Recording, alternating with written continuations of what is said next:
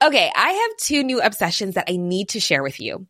Impress No Glue Press On Manis and Impress Press On Falsies Lashes. Trust me, these are getting ready game changers. Both require no glue, so there is no damage to your natural nails and lashes, no mess, and no annoying dry times. Just one step and you're done. Boom instant glam. Visit impressbeauty.com slash presson and use code PRESSON25 at checkout for 25% off Impress Manicure and Press-On Falsies.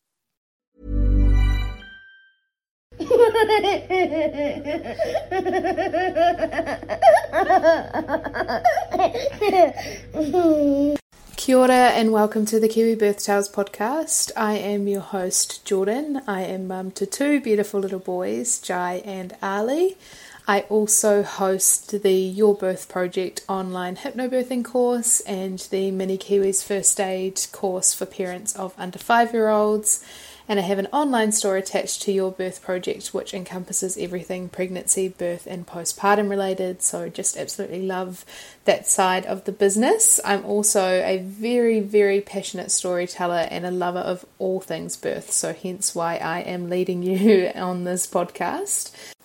I'm not an advocate for any particular type of birth or model of birth care. I am simply here to hold space for this platform for you to share your beautiful stories with us all.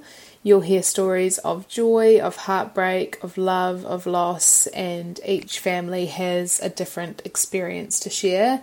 I'm trying to bring to light stories that we often only tell in the darkest of places or to our closest of friends, but really are so important for everybody to hear. So I hope that you love the podcast of these beautiful families all over Aotearoa, and I will let you jump into the podcast now. Enjoy.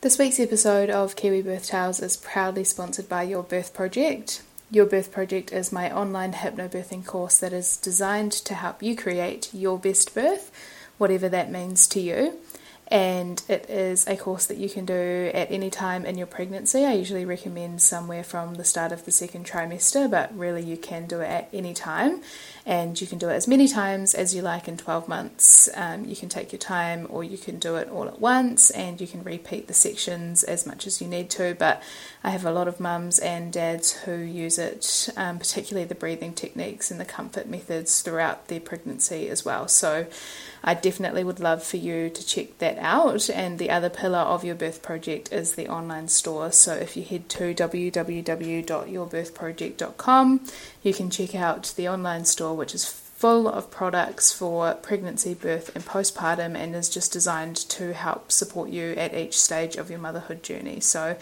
I know that you're going to love the store if you visit there. There's lots of awesome products um, from all over the world. I've tried to really make it a one stop shop for things like your birth bag or your postpartum support. So, yeah, I hope you love it, and yeah, I'm really glad to be able to bring you this one stop shop in one place as well as the Your Birth Project course.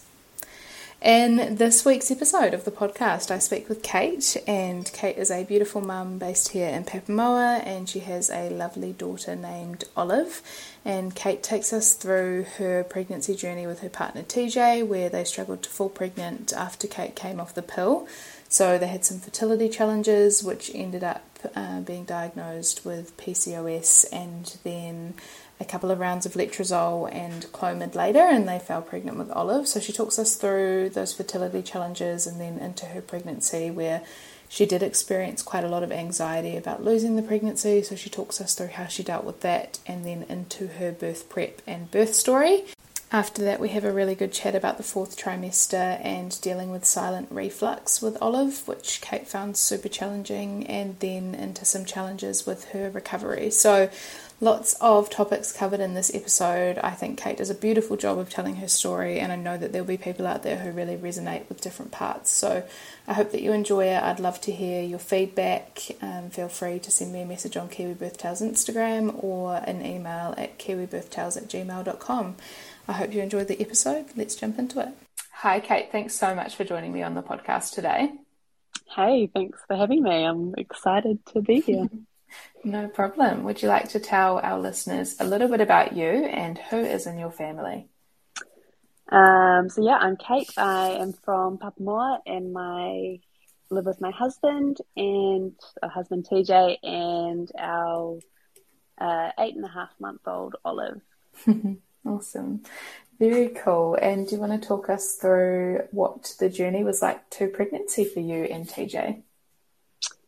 Yeah, um, it was interesting. Uh, we got married in December of 2019, and I stayed on the pill until the wedding, um, which I quickly regretted. But I had always heard, oh, you know, people get pregnant straight away coming mm. off the pill, and I, of course, knew that that wasn't always going to be the way it worked. But um, I didn't want to get pregnant before the wedding, so I yeah, didn't want to risk it. Um, yeah.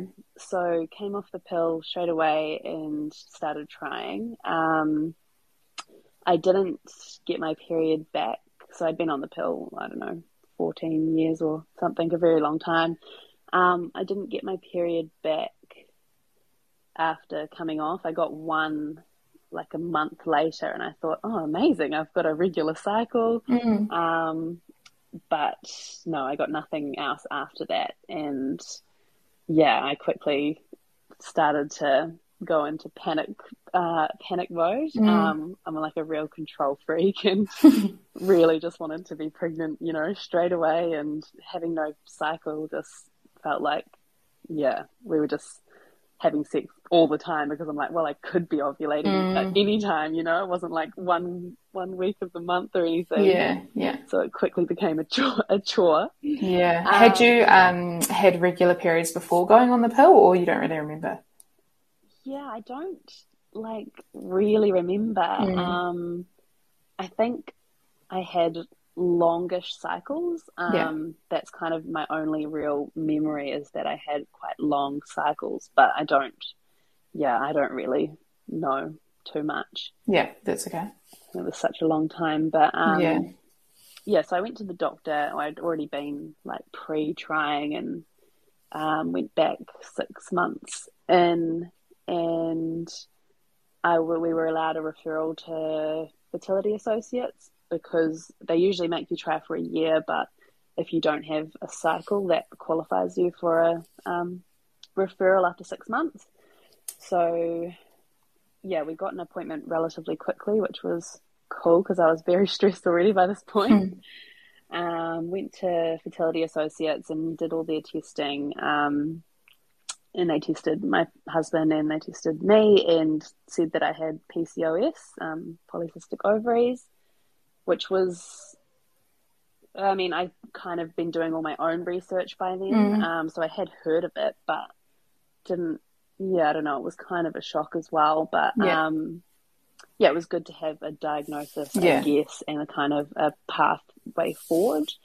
Um, if you want to have like, I mean, nobody wants fertility problems, but it's one of the easier ones to mm. solve in the scheme of things. So, um, it did give me I felt a lot better once we'd started that process and like there was hope, I guess. Mm. Um, so what the first port of the first thing they do when you have no cycle is um, start like an ovulation induction uh, cycle. So yeah.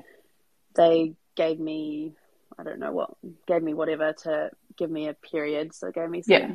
fake something to give me a period.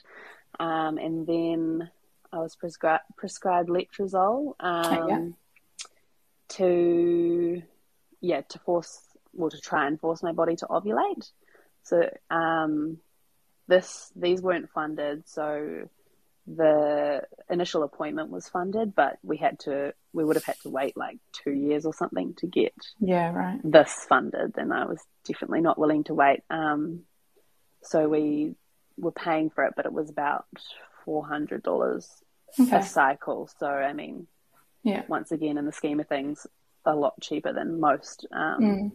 But for us, it was still quite a lot of money. Yeah, but, still expensive. yeah, yeah. Um, but anyway, we were uh, we were willing to do whatever, so we did that. Did the letrozole, and I was very um, positive and excited, and we went did my first um, first you take the pill for five days, I think, and um, then you go get a scan and see if there's eggs, follicles um, getting ready for release, and we had to drive. It, um, my first cycle, it worked out that it was a Sunday that I needed to get the scan, and mm-hmm. um, we had to drive to Hamilton, which you know whatever that was fine. But we did the drive, did the scan, and I was very excited. Um, but there was no eggs, so. Mm. I was really, I was pretty upset by that because it wasn't yeah. even, it wasn't even, you know, like I, I knew that I needed to get the eggs to even have a chance. Mm. That wasn't a guarantee. So we weren't even any step closer, basically. Um, yeah, and I was pretty gutted by that. Yeah. Um, but we tried again. So the next month we, well, actually, I don't think I even had to wait a month because it didn't make me ovulate. Um, they just put me straight into another round, and I just had a double dose of the letrozole. Oh yeah. Um, and so we tried that again.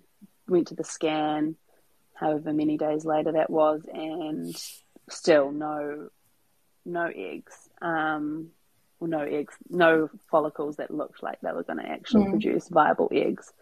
So that was super disappointing. Um, so I think that this was about like eight or nine, well, probably nine or 10 months into trying. Yeah.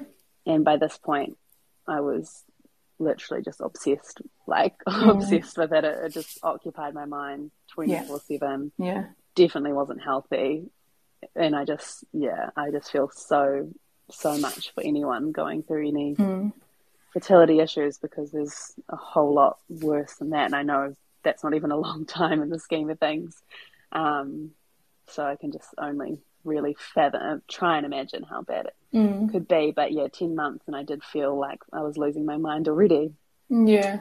Um, so yeah, that was the letrozole wasn't responding. Um, and so they said we would try uh, Clomid instead, which used to be what they'd try first, but letrozole tends to be a little bit more successful these days for most people. Mm-hmm. Um, but anyway, we were try we were going to try Clomid. Um, they started me on like a double dose already instead of just a low dose that they usually would because obviously my body wasn't really responding to the other drug. Um, Did they talk about a risk of that um, creating a pregnancy with multiples? Um, just, I just remember yes, I, people saying that. Um, yeah, I think the risk is about like five percent. Okay. Um, but honestly, I don't know if they mentioned it. I was all over the research, so it, yeah. it, it, did say. I think it does yeah. say in the in the handout they give you. Yeah. Um, but this was all done like over the phone with okay. nurses and stuff. Once I saw the doctor initially, I wasn't actually back at the clinic or anything. You know, right. it was yeah, yeah. it was very like um, casual to them. Mm. It wasn't, yeah, it was my whole world, and to them it was just nothing. I was the least of their problems because they're dealing with a lot worse. Um, so there was, I guess, there was a uh, risk. It probably yeah, wasn't yeah. mentioned. Yeah. Um, and us being naive, we, you know, thought that was exciting twins. Yeah. Um, so yeah, I think Clomid also has a higher risk of twins than letrozole, which is another reason why they use letrozole as a 1st mm-hmm. protocol now. But anyway, I, did, I took the Clomid, went to my scan, and it was looking more promising. So I had, I can't remember how many, but it looked like I was going to ovulate, um, mm-hmm. which was very exciting. And then I had to go back a couple of days later. It wasn't going as fast as they would expect. So I went back a couple of days later, and then they were like, "Yeah, you've definitely." I had, I did have two eggs that were looking like I was going to ovulate two eggs. Mm-hmm. So I guess no one, I mean, no one told me this, but that you would presume then your chances are higher of multiples, right? yeah, yeah. Yeah. So I was like, oh my gosh. Um, oh no, that's right. Sorry. When I first went to the scan, they said do not have sex. Um, yet because you've got too many. I think I had ah. three or three or four that looked like I was going to. Okay. That potentially, yeah. and um, and so, yeah, I don't know whether we followed that or not. and then we went to the next one, and yeah, there was two, only two. And mm-hmm. so they said, you know, that's up to you. You can if you want to. And we were like, hell yeah, definitely. Yeah, um, yeah. So yeah, we tried. Uh, we had sex and we ended up conceiving that cycle. So oh, amazing. Yeah, it was only three cycles of treatment in the end. Um, thank goodness. And I was yeah so stoked. Yeah, yeah. And did you do? Um, was it a pregnancy test that you found out you were pregnant, or did you go back for a scan or a blood test, or what happened next? Oh, I definitely took a pregnancy test. I was actually pretty good though. I mean, I'd taken so many over that year of mm. trying, um, and I waited till about 10 i think it was 10 days post ovulation oh well done yeah i went i went away on a girls trip um i actually went on a girls trip and didn't drink because i was um you know hoping that mm. i was mm. this was going to be it and i was going to be pregnant but it was during that two week wait and so that helped me i didn't take any tests with me on the trip and i was like no this will help me not take the test mm. um i got home I woke up at like 5 a.m. on 10 days post ovulation and I was like, okay, I can't wait any longer. I'm taking a test. So I went to the bathroom, I took the test, but it was, you know, I was half asleep um, and it didn't look positive to me. And I was like, oh, so gutted. Mm. I went back to sleep, put the test under the bed, like where I, on my side of the bed, under the bed, went back to sleep. I don't know, I was hiding it from my partner, from my husband. And I dreamt that it was positive. Hmm. um, and I woke up after that dream and I was like, oh, that's so sad. Like that was a dream. It was not, it wasn't hmm. positive. Mm. But then I looked at the test and it was, there was a really faint line there. And I was just ecstatic. Um, my husband was asleep next to me and it was the day before his birthday. And so I was like, because we'd agreed I wasn't going to test, and um, so I didn't say anything, and I kept it to myself for that for that whole day. And I took more tests during that day, and that they were, they were positive. It was pretty light, but mm. you know it was positive. positive, and I was yeah just so happy. And I was planning to tell him on his birthday the next day, so that was hard to keep as a secret. Yes. Yeah, yeah.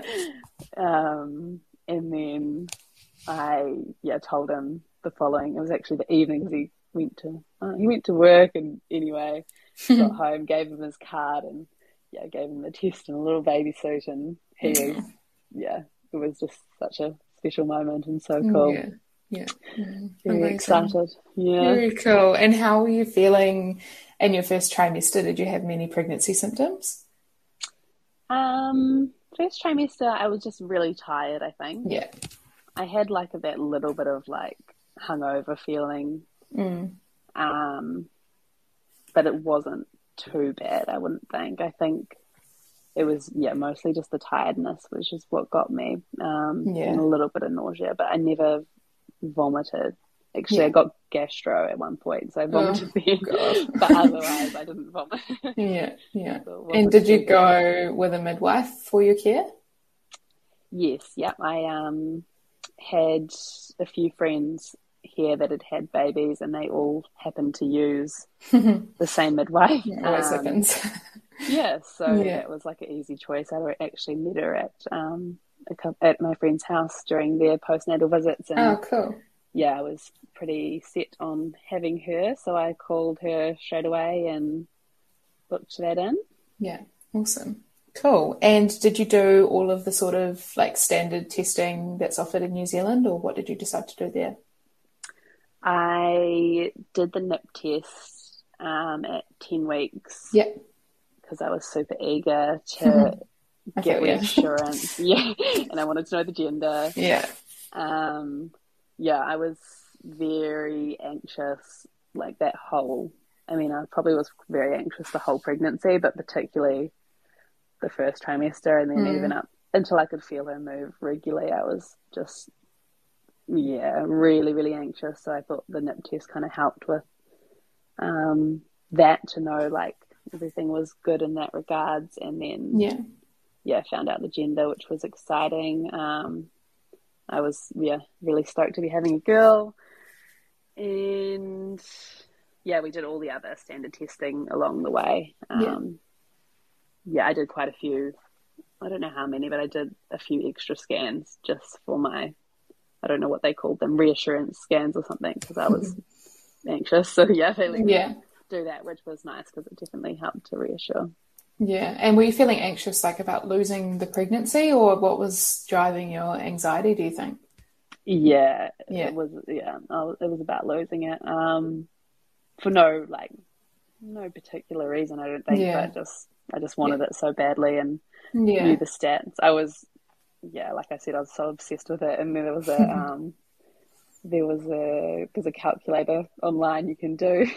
Oh, that you, that you um it tells you like your chances of miscarrying um mm. each day you know and I would yeah. literally check it daily because it goes down. Yeah. So it's like that made me feel better the more it went down and down but mm. yeah that's not very healthy I don't think yeah and were you talking to your midwife about like how you were feeling um yeah, I think I did. You don't yeah. really see them much though in that yeah. first bit, so yeah, not a lot. But I when I did see her because it did carry on, I, I, would I would talk to her about it. Yeah, yeah, yeah. And what about the rest of your pregnancy? Like sort of second half, how were you feeling? And um, yeah, what was your sort of pregnancy symptoms, and how did you find the changes in your body from there? Um, I I think yeah, the anxiety kind of softened a little bit when I could feel her move, and I loved yeah. feeling her move, and I loved like the growing belly, and I loved that side of it. But I was in like quite a lot of pain um, mm. For most of the pregnancy. From yeah, from like halfway through, my back was really sore. Um, mm I was doing kind of everything possible. It was like my upper back too, which made no sense. Everyone assumed it would be lower back with like yeah, a growing yeah. belly, but it wasn't. Hmm. um, and I was doing acupuncture, osteo, chiro, Pilates, like everything mm. to try and manage it. Um, but it just it wasn't great. Um, swimming was kind of like the only thing that helped I'd just be I'd go swimming, which I couldn't really bother doing, but I um, I did like feeling weightless in the water, and it was like the only relief I got during the day was just floating in the pool and swimming. So I was doing that a lot. Um, yeah, and just it wasn't great, really. yeah, yeah, yeah.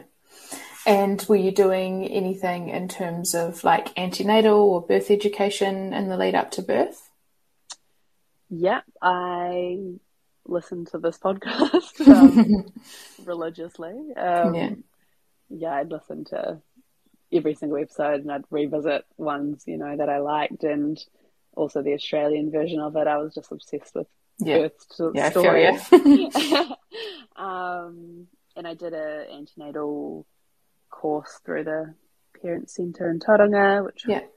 was alright. I mean, I felt like I knew everything um, already. That's probably I probably didn't, but I felt like I did. But my yeah. husband would have learned a lot, I think. So yeah. that, that was good, and we met some friends through that, which is cool. Um, and I also did your birth project. Oh, cool. Which was awesome. Um, yeah. yeah, particularly the breathing exercises I used. I mean, I still use them now when I can't sleep. Yeah. Um, yeah, that was, yeah, I used that a lot. Yeah, awesome. Cool. And did you have much of a birth plan or like thoughts on how you wanted your birth to go? Um, I think because I had listened to so many of the stories, mm. I kind of knew like anything could happen. Yeah. Um, and I was very like accepting of that. Um, in an ideal world, I think I wanted to have a water birth but I did want to be at the hospital. Um, just with my anxiety, I thought you know it'd be better to be there at the hospital. Um, so I knew that a water birth wasn't a given because there's mm. only two, two, pools at the Tauranga Hospital. Um, and yeah, so ideally like a drug-free water birth, I guess, which yeah, a lot of people yeah. want, um, which yeah did not happen yeah. and just before we jump into your um, your story on that, do you want to talk us through anything that you did in preparation for birth? Like, were you doing any antenatal expressing or raspberry leaf tea or perineal massage, anything, um, anything there? Yeah, I was doing all the things. um, I I wasn't actually, I didn't actually really want her to come. Like I felt, other than my back pain, I was quite comfortable with her in. Yeah. I was still really um, like active and stuff, even at whatever forty weeks pregnant. I, mm. um, so I was quite happy because yeah, I knew that life was going to change forever. Yeah. yeah. Um, but my husband's a school teacher, and she was due on the last week of term, mm-hmm. and so if like the sooner she came around her due date, the more time I was going to have with him at home. Mm. Um, so that was a big thing for me, and I was by the yeah by her due date, I was really trying to get her out because yeah. of that. Um, so I was doing antenatal expressing from I don't know 37 weeks, um, mm-hmm. which I, at the first time I got like what point one of a mil, mm-hmm. um, and I nearly fainted. I felt so sick from it. Oh um, no! and then I quickly became like a machine at it, and I was doing like a mill, and then at the end I was doing three mills a, a session. Um, so I had like 60 mils, I think. Oh my God, Kate, that's amazing. By the time I went to the hospital. Um, yeah. Yeah, which actually turned out I needed I needed it, but I'll get into yeah. that later. Um, yeah, and I was doing the raspberry leaf tea. I was sculling cups and cups of that, and doing the evening primrose up the vagina and orally yeah. as well. Yeah, and, yeah, curb walking. Literally, I was doing it all. All the things. yeah, yeah, yeah. Cool, awesome. And do you want to talk us through, um, yeah, how you were feeling in that last sort of week or two, and then into your labour? Yeah, so I think it was just like a roller coaster of emotions in that mm. last couple of weeks. Um, yeah, my anxiety probably really came back, but mm. more around just like life changing. I think was yeah. what I was worried about. I wasn't so worried about the birth um, yeah, just about the unknown and yeah, yeah, I was yeah, but I was excited as well. Yeah. Um, and then yeah, so I was doing all the things. I went to the midwife on the one day, like forty and one, uh, for a checkup, and I begged her for a stretch and sweep. um, and she tried, but my cervix was high and closed, and like she just yeah there was no chance she reckoned mm. so i went home really gutted about yeah. that um yeah i was super gutted because i really wanted to come at that point mm. um mm. and i just kind of accepted okay i'm getting induced in you know whatever 12 mm. days or whatever it was going to be um and just tried to come to peace with it even though that was very dramatic of me um and so the next day I went to the gym and I was doing this like stair climber machine, tr- like thinking this this will get her out, like trying to do everything, and just felt completely fine. And yeah, was really just trying to come to peace with that she wasn't coming anytime soon. Um, that night at nine thirty, we I was just sitting on the couch with my husband, and I kind of heard a a pop mm. and I didn't like feel it. I heard it, and and, and then I thought that's weird. Where did that noise come from? And then I stood up, and my water started leaking um, down my leg, and I was like, I was so shocked just because of my failed stretch and sweep the day before. Mm. I was really, really shocked, but I was super excited um, when I started like squealing, I pulled my pants down in the lounge and I was like jumping up with joy.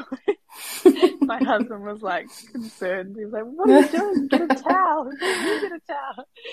Um, yes, I was super excited. Um, yeah. and they were just kind of like trickling. Well, I don't know, somewhere between a trickle and like a flow. Like it wasn't mm. a massive gush, but they just kept coming. Um, so I was like, okay, this is it. We're all on. I knew that if you know, I knew labour might not start straight away, but if it didn't, that I would be induced like after 24 hours. Mm.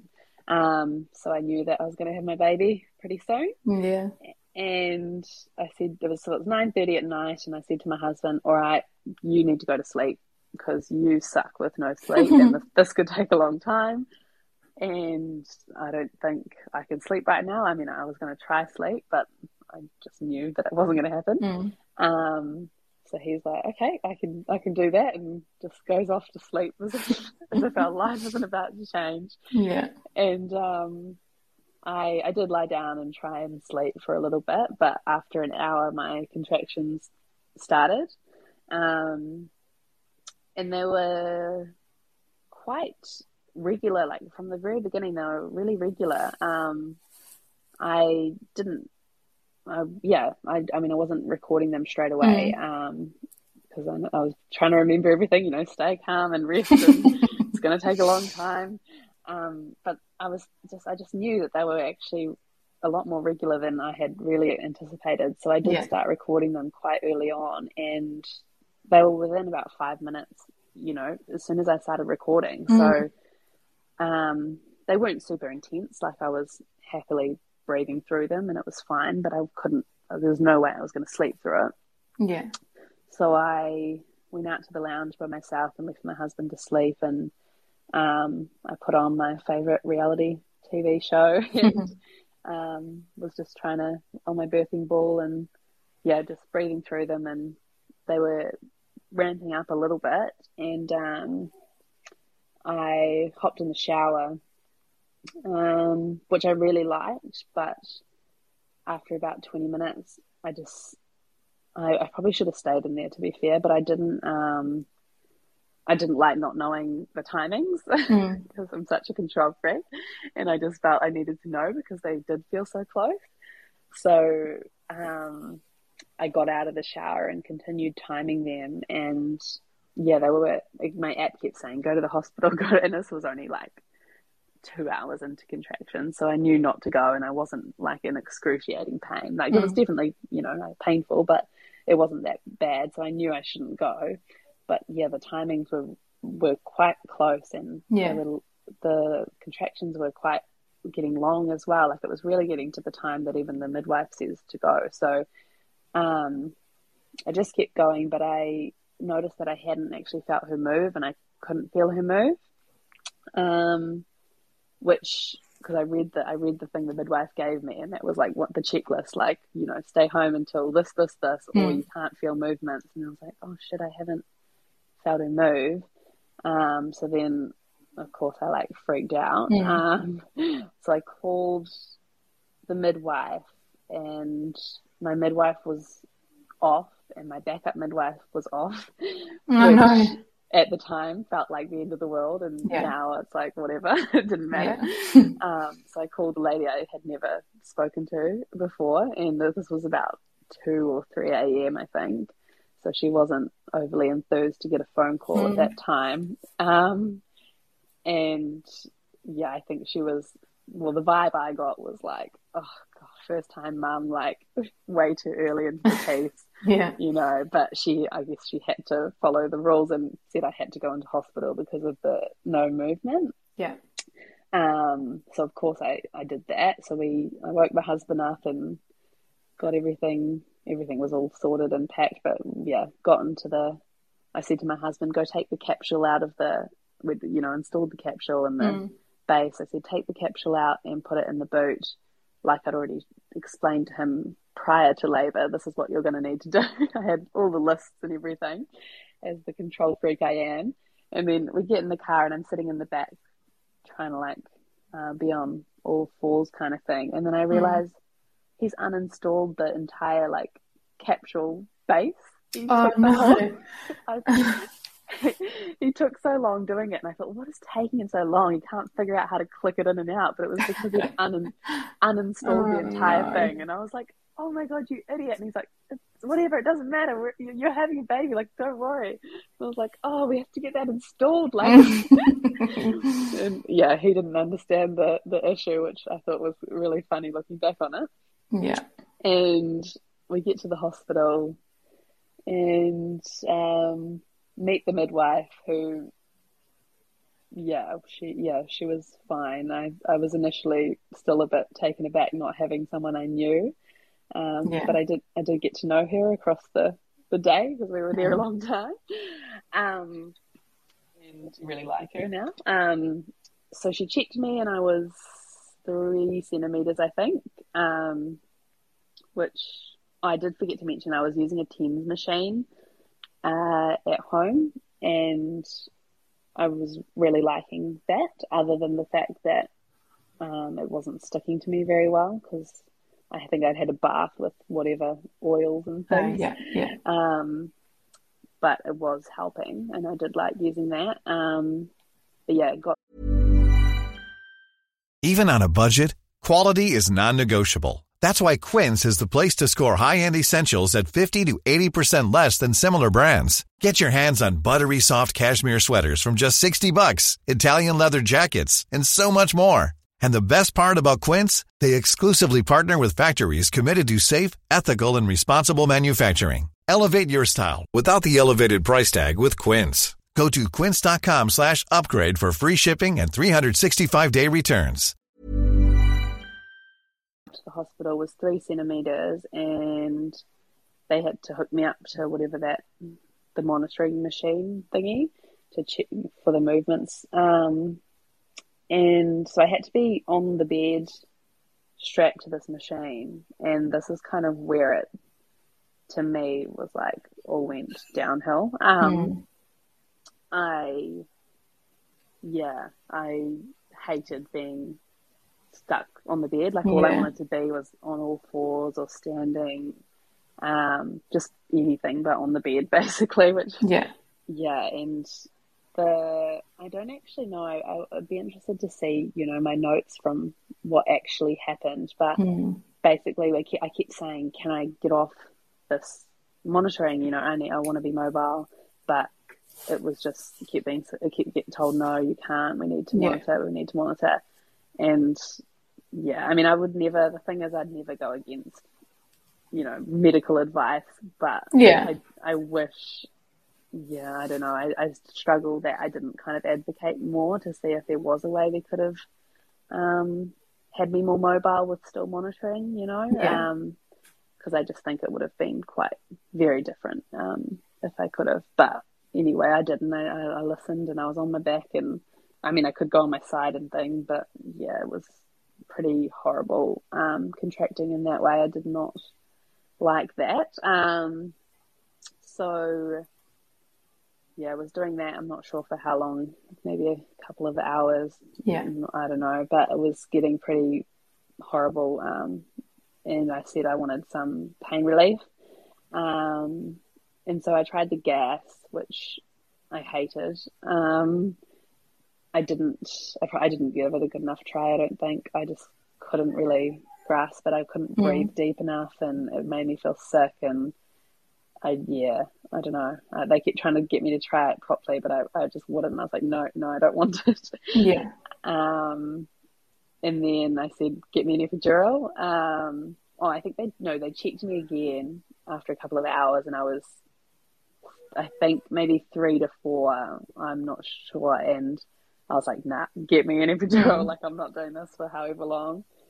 Um, and so eventually we got the epidural person, anaesthetist, anaesthetist. um, and that failed twice. Um, yeah, it didn't, just didn't do anything. I think I got mm. some relief on one side.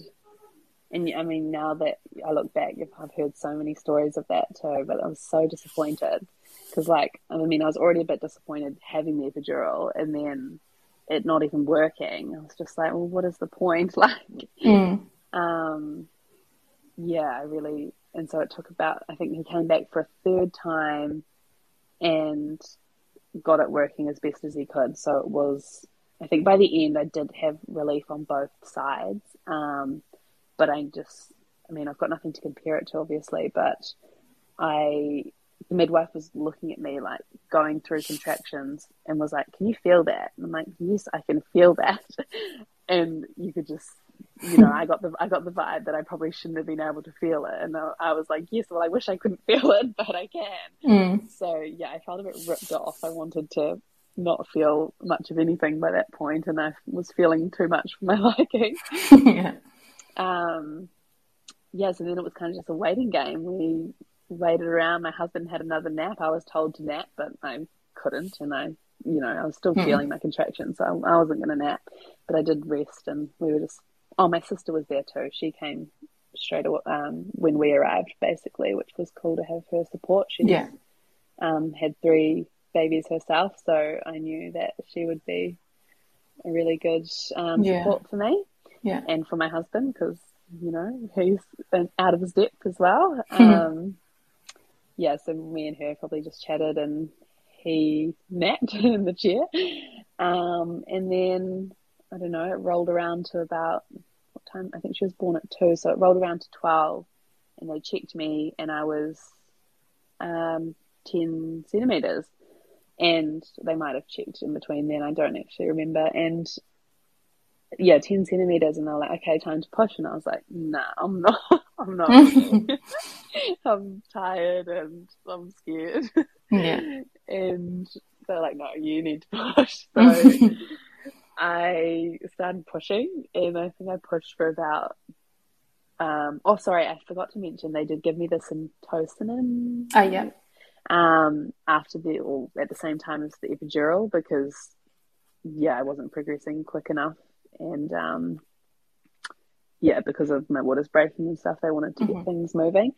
Um, so yeah, I had this syntocinon, and then yes, I was told to start pushing, and I was I just didn't know what to do or how to do mm-hmm. it. Um, I was on my back still, um, with my legs being held up one each by my husband and my sister. Yeah. And I pushed for I think about yeah an hour and a half, two hours. Well, she was born at two, and I, I think it started around twelve or maybe twelve thirty. So it felt like a long time, but um, I think yeah at the beginning I just wasn't making much progress, and they were trying mm. to explain to me how to do it, and it just wasn't really getting anywhere. I felt like I was getting somewhere, and then she was going back up. Um, yeah. She wasn't in like ideal positioning um, yeah. either, which I think she was. I think it's called right occiput anterior. Mm-hmm. Um, so it's not like posterior, but just not quite the ideal anterior yeah. either. Um, which might have had something to do with why the pushing was quite challenging. Yeah. Um, yeah, and I had tried all the spinning babies things as well, by the way, uh, prior to labour. yeah. I don't know if it worked. I don't think it worked. Um, yeah, but eventually pushed, um, yeah, I pushed her out. I guess there was no like interventions or anything in, in that regard, which was um, good. I eventually got her head out, and my husband ended up like catching her, which was really cool. Um, we didn't really have any plans around that, but in the moment he was kind of told to, and he's very good at doing what he's told to do. Yeah. So we got some cool photos of him kind of, um, yeah, being right there and seeing it all, which was cool. Oh, cool. Yeah. And um, yeah, she came out um, eventually and came out screaming, which was such a relief at the time. It was so lovely to hear her screaming, and then the screaming never stopped for the next 12 weeks, but in the moment yeah. it was a beautiful sound. Um, and she was, yeah, put straight on my chest. Um, and yeah. Yeah. That. Yeah, amazing. And did you need any stitches or anything like that? No. So amazingly enough, there was no stitches. And the one thing I didn't do in preparation for birth was perineal is it massage? massage yeah yeah um I knew all about it and I had well I did try once and once was enough for me um I was yeah I could not be bothered it was yeah. too hard to reach and yeah. so I did not do that it is awkward um, and hard you're that yeah, pregnant yeah doing enough so um no, I didn't do that, but I, and I didn't tear either. So I was yeah, amazing, super stoked with that. Um, yeah, was quite lucky. Yeah, cool. And so, what sort of happened from there? She's obviously on your chest, and did she latch on? And yeah, what happened next? Yeah, so she, I think they gave me the um, injection to get the placenta out, which I think is relatively standard maybe after having some syntocinon or epidural. I don't know. They did ask me and I was fine to get that done. Um, I think they had to like tug it out a little bit, which mm. wasn't the best, but yeah, I had her and uh, that's kind of a blur to be honest. Um, yeah. I don't know. I don't actually remember her first latch either. Like we did, I feel like she was on my chest, you know, skin to skin for mm. ages. Um, I don't I don't know if she latched when she latched to be honest. Um, yeah. I'm sure we would have tried. Um, and then I was really desperate to get to our birthing centre. So, yeah. as you know, that we've got an amazing birthing centre um, here in Tauranga, and I really wanted to go there for my postnatal care. And so I said to the, this is probably about an hour later, she'd been I don't know, dressed and weighed and done all the checks they needed to do, and everything was great. And I said, all right, like, what can we do to get me up and get mm. me to the birthing centre? And the midwife was like, all right, you need to get up and wee and have a shower and do all these things. And I said, great, let's do that. So I sat up and then I thought, oh shit, I don't feel good at all. Um, mm. And then it kind of all really quickly went downhill. I um, started bleeding quite heavily, mm. and um, and yeah, I mean it's quite a blur for me, but it was really quickly seemed to be quite serious. The midwife yeah. was quite concerned. And she was, you know, down there trying to investigate what's going on. And by this point, I had no, like, all my pain relief had worn off, and she was putting her hands up there, like mm. trying to. Oh god, it was the worst, the worst pain I've ever had in my life. Yeah. Um, and my partner, I couldn't really see, but my husband said to me, uh, not in the moment, but later on, said that there was like golf ball sized mm. clots just like coming out. Yeah. And it was horrific. And so they pressed the buzzer or whatever, and like 10 people were quickly in the room. Mm. And um, yeah, I guess I was I was having a postpartum hemorrhage, and they couldn't seem to stop the bleeding. So they were trying to. I'm not really sure. I think they were trying to. There was a another doctor. Um, what's the doctor's obstetrician? I think maybe in like with her hands up me as well, trying to get um, trying to see if there's any retained placenta, I guess. Um, mm-hmm. And that was honestly just horrific. Like, and they were pressing on my uterus from the outside. One of them, like the midwife, would be pressing my uterus, and the doctor's got her hands up trying to like get everything out and mm. I guess stop the bleeding, trying to contract it back down. I don't actually really know, but yeah. it was horrific, and I was like, no, like this, the, that was oh, it was definitely the worst, yeah, the worst part, and anyway, they couldn't stop the bleeding, so they said, "Look, we're going to have to take you to surgery," and it was all quite um, it seemed very dramatic at the time, and I was getting very faint and like in and out of it because I was obviously losing quite a bit of blood. Um, so all these people are introducing themselves to me like I don't know who they were and mm. anaesthetists and whatever people that are going to do surgery on me and I was like I'm not taking any of this in. Just yeah, yeah just stop this pain basically, but they couldn't. They couldn't get any like lines into me or anything. Uh, obviously with the blood loss and yeah, yeah, yeah. They they would just seem to take so long, and I was like, oh my god, can you just stop? If I'm going to surgery, just stop scraping Doing out my uterus right now. really, please. Yeah. Um, yeah. So they had to.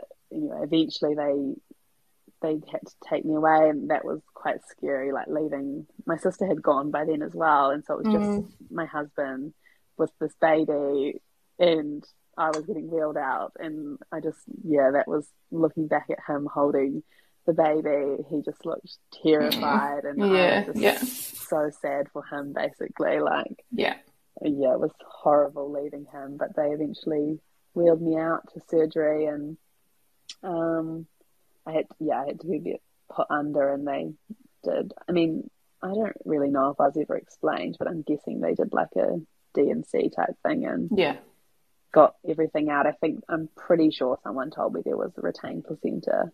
yeah, Um, even though you know we'd checked over my placenta and it, Mm. we didn't think so, but there must have been a little bit, and that caused the hemorrhaging. So yeah, they did that, and um, uh, I think I ended up losing about two liters of blood. yeah. Wow. Um, which yeah, at the time also I had no idea how significant that was, but it Yeah. turns out you feel pretty shit when you lose two liters of blood. Yes.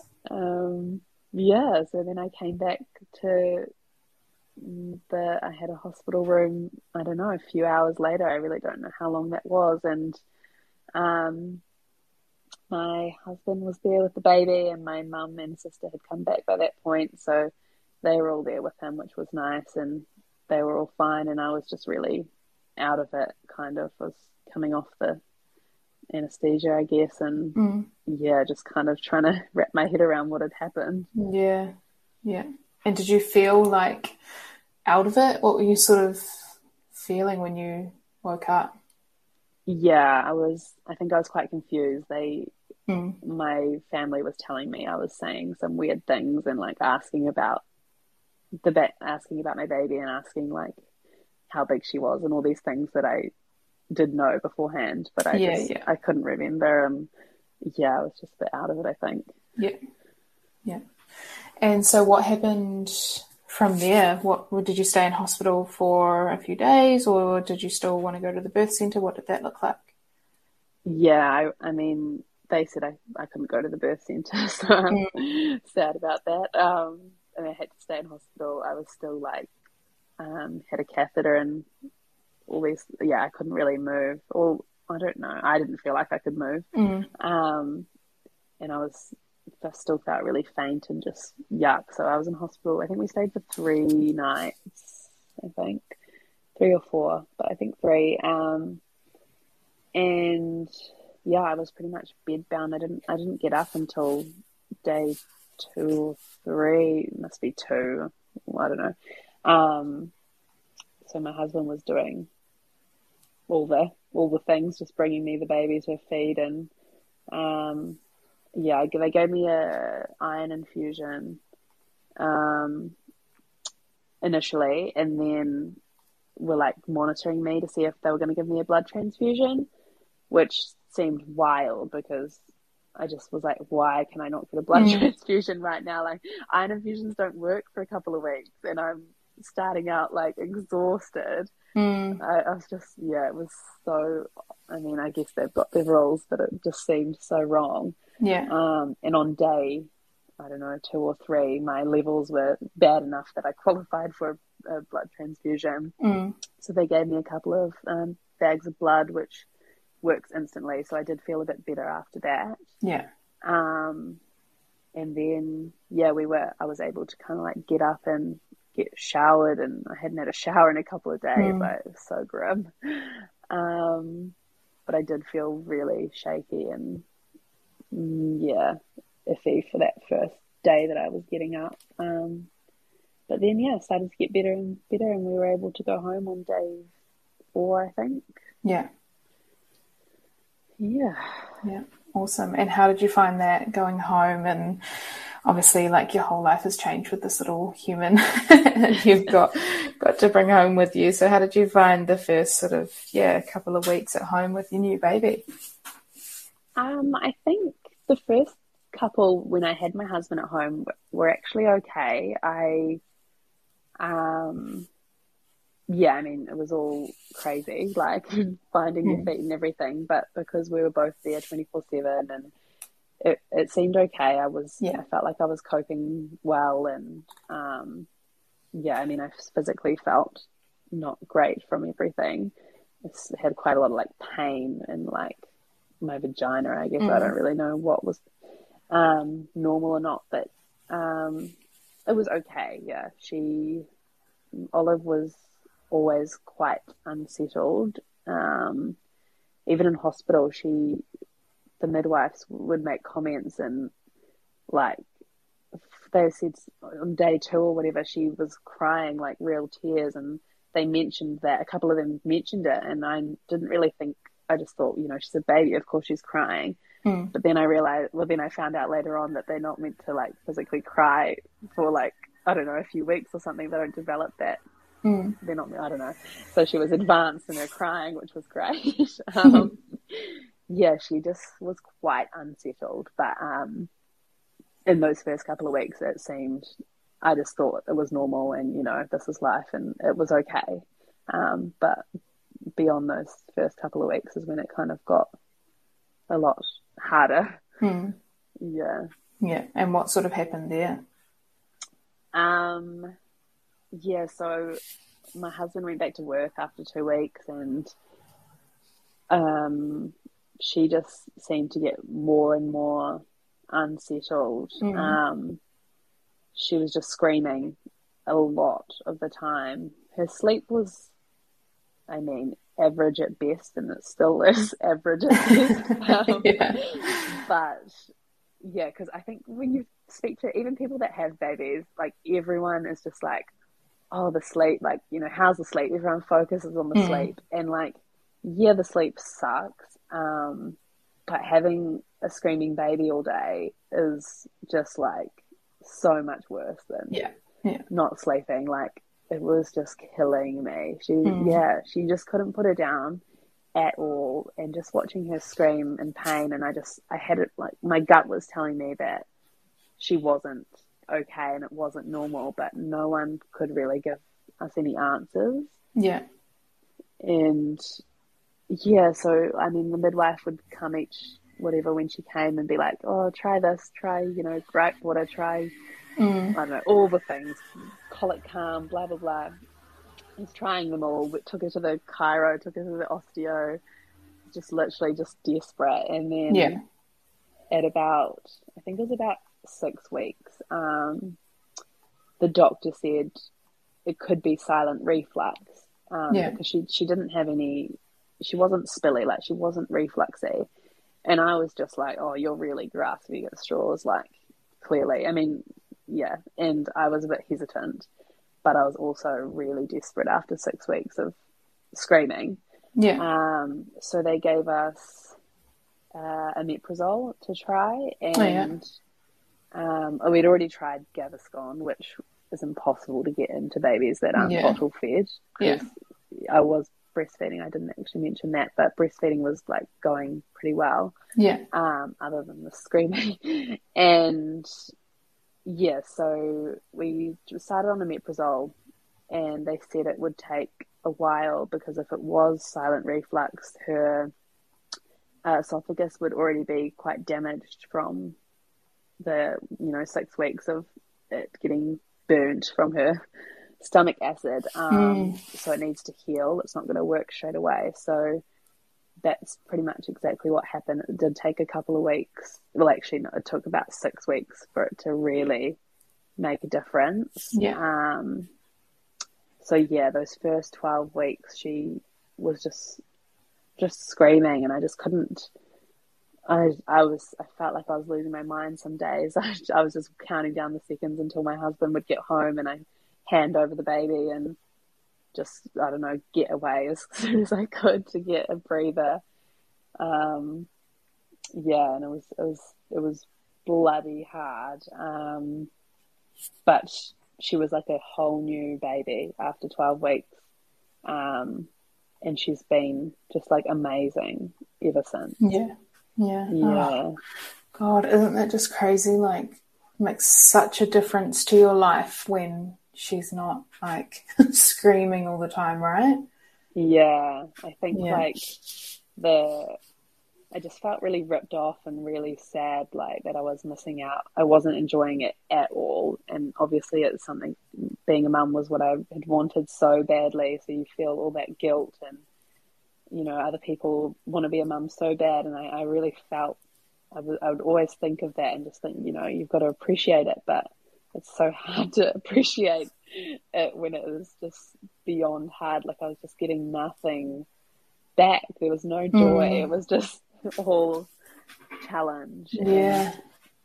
yeah, it was it was tough, but now it kind of feels like a distant memory because life goes on, and you know it's been it's been a lot better ever since. But yeah, I for anyone going through mm. a reflux baby, I'll have so much so much sympathy and empathy for. It's just yeah, it's tough.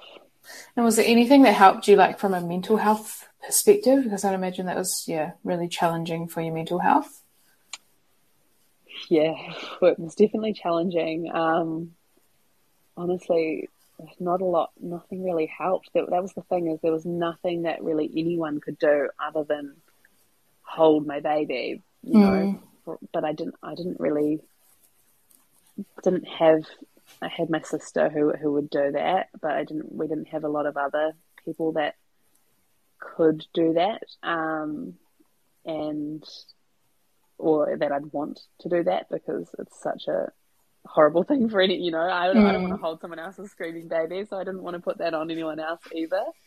Um, but yeah, nothing really helped. I've always been like a, I exercise most days for yeah. my mental health, and that really helps. But because of um, my recovery and stuff, I, I, wasn't, I couldn't exercise, which is another part of the story. I guess my mm. vagina didn't feel normal or anything, and I, I couldn't exercise. Um, and I was wearing her like I, I, had to wear her a lot, you know, because mm. um, she wanted to be on me, and I was doing probably too much.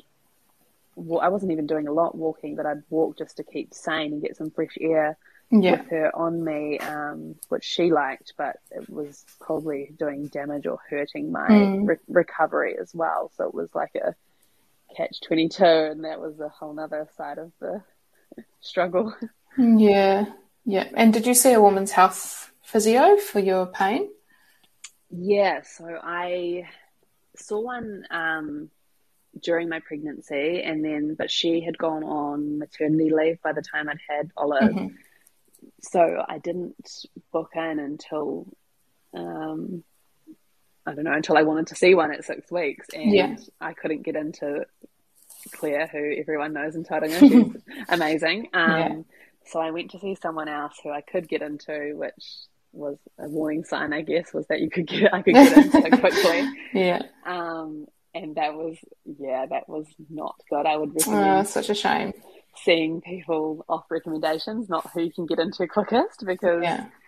yeah, it was so. Oh my gosh, I came home from that crying because she diagnosed me like with a grade two or three prolapse and just made it seem was telling me how like there's nothing like they don't heal there's nothing you can do or not nothing you can do but like it's never going to be back to normal and was just really like um really grim just really worst case mm. scenario um and then anyway carrying on from that so i saw her for uh, quite i saw her quite a lot spent a whole lot of money on that doing all these it was basically just exercises and stuff and um trying to heal, but I just yeah. wasn't I wasn't happy with the progress, and I just thought, no, this isn't right. I'm going to go see Claire, who I could get. A, I got on her wait list and got in to see Claire. So I've been seeing Claire now. Um, I don't know. I might have been like five months postpartum when I went to see her, okay, and yeah.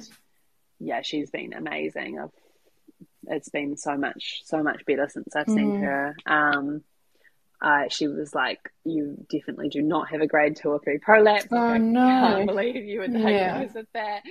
So I've been walking, you know, I've been thinking the worst for so long, and um, yeah. Anyway, she's helped heaps because I was having, in the rare occasions of us having sex, um, it was painful. Yeah. Um, so that's been fixed. I was actually doing too much of the, you know, pelvic floor exercises, too much tightenings and not enough uh, relaxings. Okay. Yeah. Um, so it was making sex painful and yeah, yeah, contributing to my general pain. Um, which is what the other lady had told me to do was, you know, as many mm. exercises as possible, kind of. Great. Um, yeah. So we fixed that, and I also got a pessary from Claire. Oh yeah. Um, which she was kind of like uncertain whether it was going to help, whether I needed it. Um, mm. But it said it wouldn't hurt and that it could do like placebo effect type thing if it didn't yeah. help. So I was happy to try. Um, because I really wanted to get back into exercise mm. um, and just didn't feel confident with it. Like I was doing a little bit and then I'd feel heavier down there and yeah. I was just so scared of like making it worse. Um. So anyway, yeah, I've got the, I got the pessary like in December and I've been using it most days since then and been able to like get right back into my exercise and even been oh, for awesome. like some runs and yeah that's just been amazing for my like mental health and just you know feeling human and feeling like myself again so i don't know um i don't really know long term you know what how that's going to go i am going back to Claire in a couple of months um to reassess i guess and see whether i need to use it still or what happens. Yeah. I don't I don't know, but it's been amazing. So I would definitely recommend yeah going to a pelvic floor physio. Yeah, for sure. Me too. I think it's super important if you can. Um, and it's good that it's yeah definitely helped you, which is awesome. Yeah, yeah, yeah. Cool. And is there anything that you feel like we haven't covered that you want to include in your story? Another problem I had from I don't even know what what it was from, but all related to birth, I guess, is that I had I was constipated afterwards, mm. and then I had like anal fissures or tears. Oh no! Yeah. oh my gosh! And so I left that for too long as well. And then by the time mm. I spoke to the doctor, she was like, um, "Yeah, you need to do laxatives for like three months, but if that doesn't heal it, you're going to need Botox. Oh god! In your bum, and I was like, oh my god, classic. My first Botox is going to be in my bum. um, was it really so painful? I've only the only time I've seen that is when Rebecca. um, oh my gosh! Yes. Kyle or Keel on Instagram. I've seen her with those. Yeah, yeah. I followed her whole story, and it still didn't even like ring to me to like sort it out when it was mm. happening because it just yeah. seemed like the least of my problems because it was happening during this you know my the reflux period uh. so i just kind of like didn't yeah but it was so painful it just felt like you were like rip like glass mm. going through your bum every time you're pooing oh, it was so bad and um so i went on laxatives and that kind of helps but then it yeah, that was a whole thing to like manage with my, I don't know, laxatives create mm. other problems. And then it's like, you're going to shit yourself. So I was like running to the toilet, but I've got a baby I can't put down. Mm. Um, yeah, but it has that thankfully I did manage to heal that, um, with laxatives. Um, and yeah, that's, that's fine, luckily. Um, yeah. So I'll be more careful to try and not let that get out of hand yes. yeah, yeah, for sure. And um, just before we sort of finish up, um, would love to know how things like between you and TJ are and how you sort of share the load between the two of you from a parenting perspective and also I guess yeah, what is what your relationship sort of looks like um, now that you've got a baby in the mix.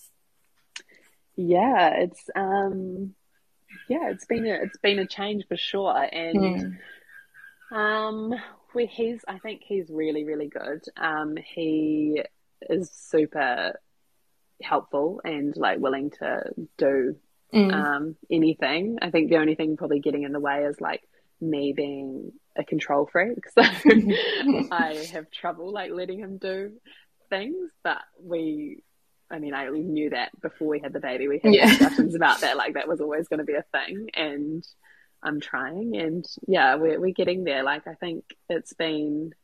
We definitely don't have enough time, you know, of us, yeah. or we aren't.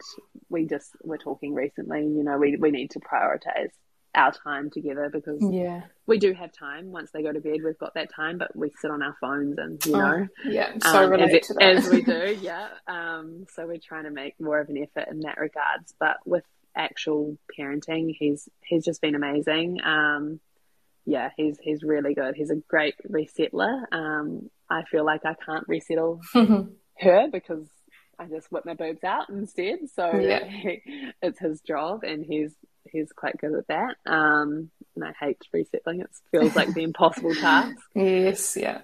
Um, yeah, so it's it's been good, and it's just yeah. I think yeah, I think he's missing um, the the like intimacy side of things. Yeah, yeah. Um, there's definitely not with I mean with the prolapse and lack of sleep and everything that we're still not having a lot of sex. I would say. Um, yeah.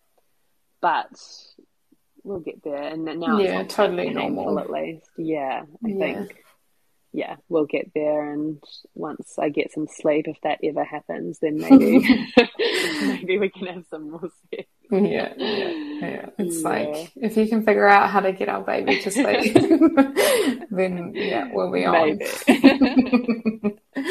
oh, funny. Cool. Well, thank you so much, Kate, for coming on the podcast and sharing your story with us. I've really loved talking to you, and I know that there'll be, yeah, so many people out there who relate to um, at least one part of your episode. So super grateful. Thank you. Yeah, thanks for having me. Thanks so much for listening to this week's episode of Kiwi Birth Tales, proudly sponsored by Your Birth Project. I look forward to bringing you another awesome episode next week, and until then, I hope you have a lovely rest of the week. Talk soon.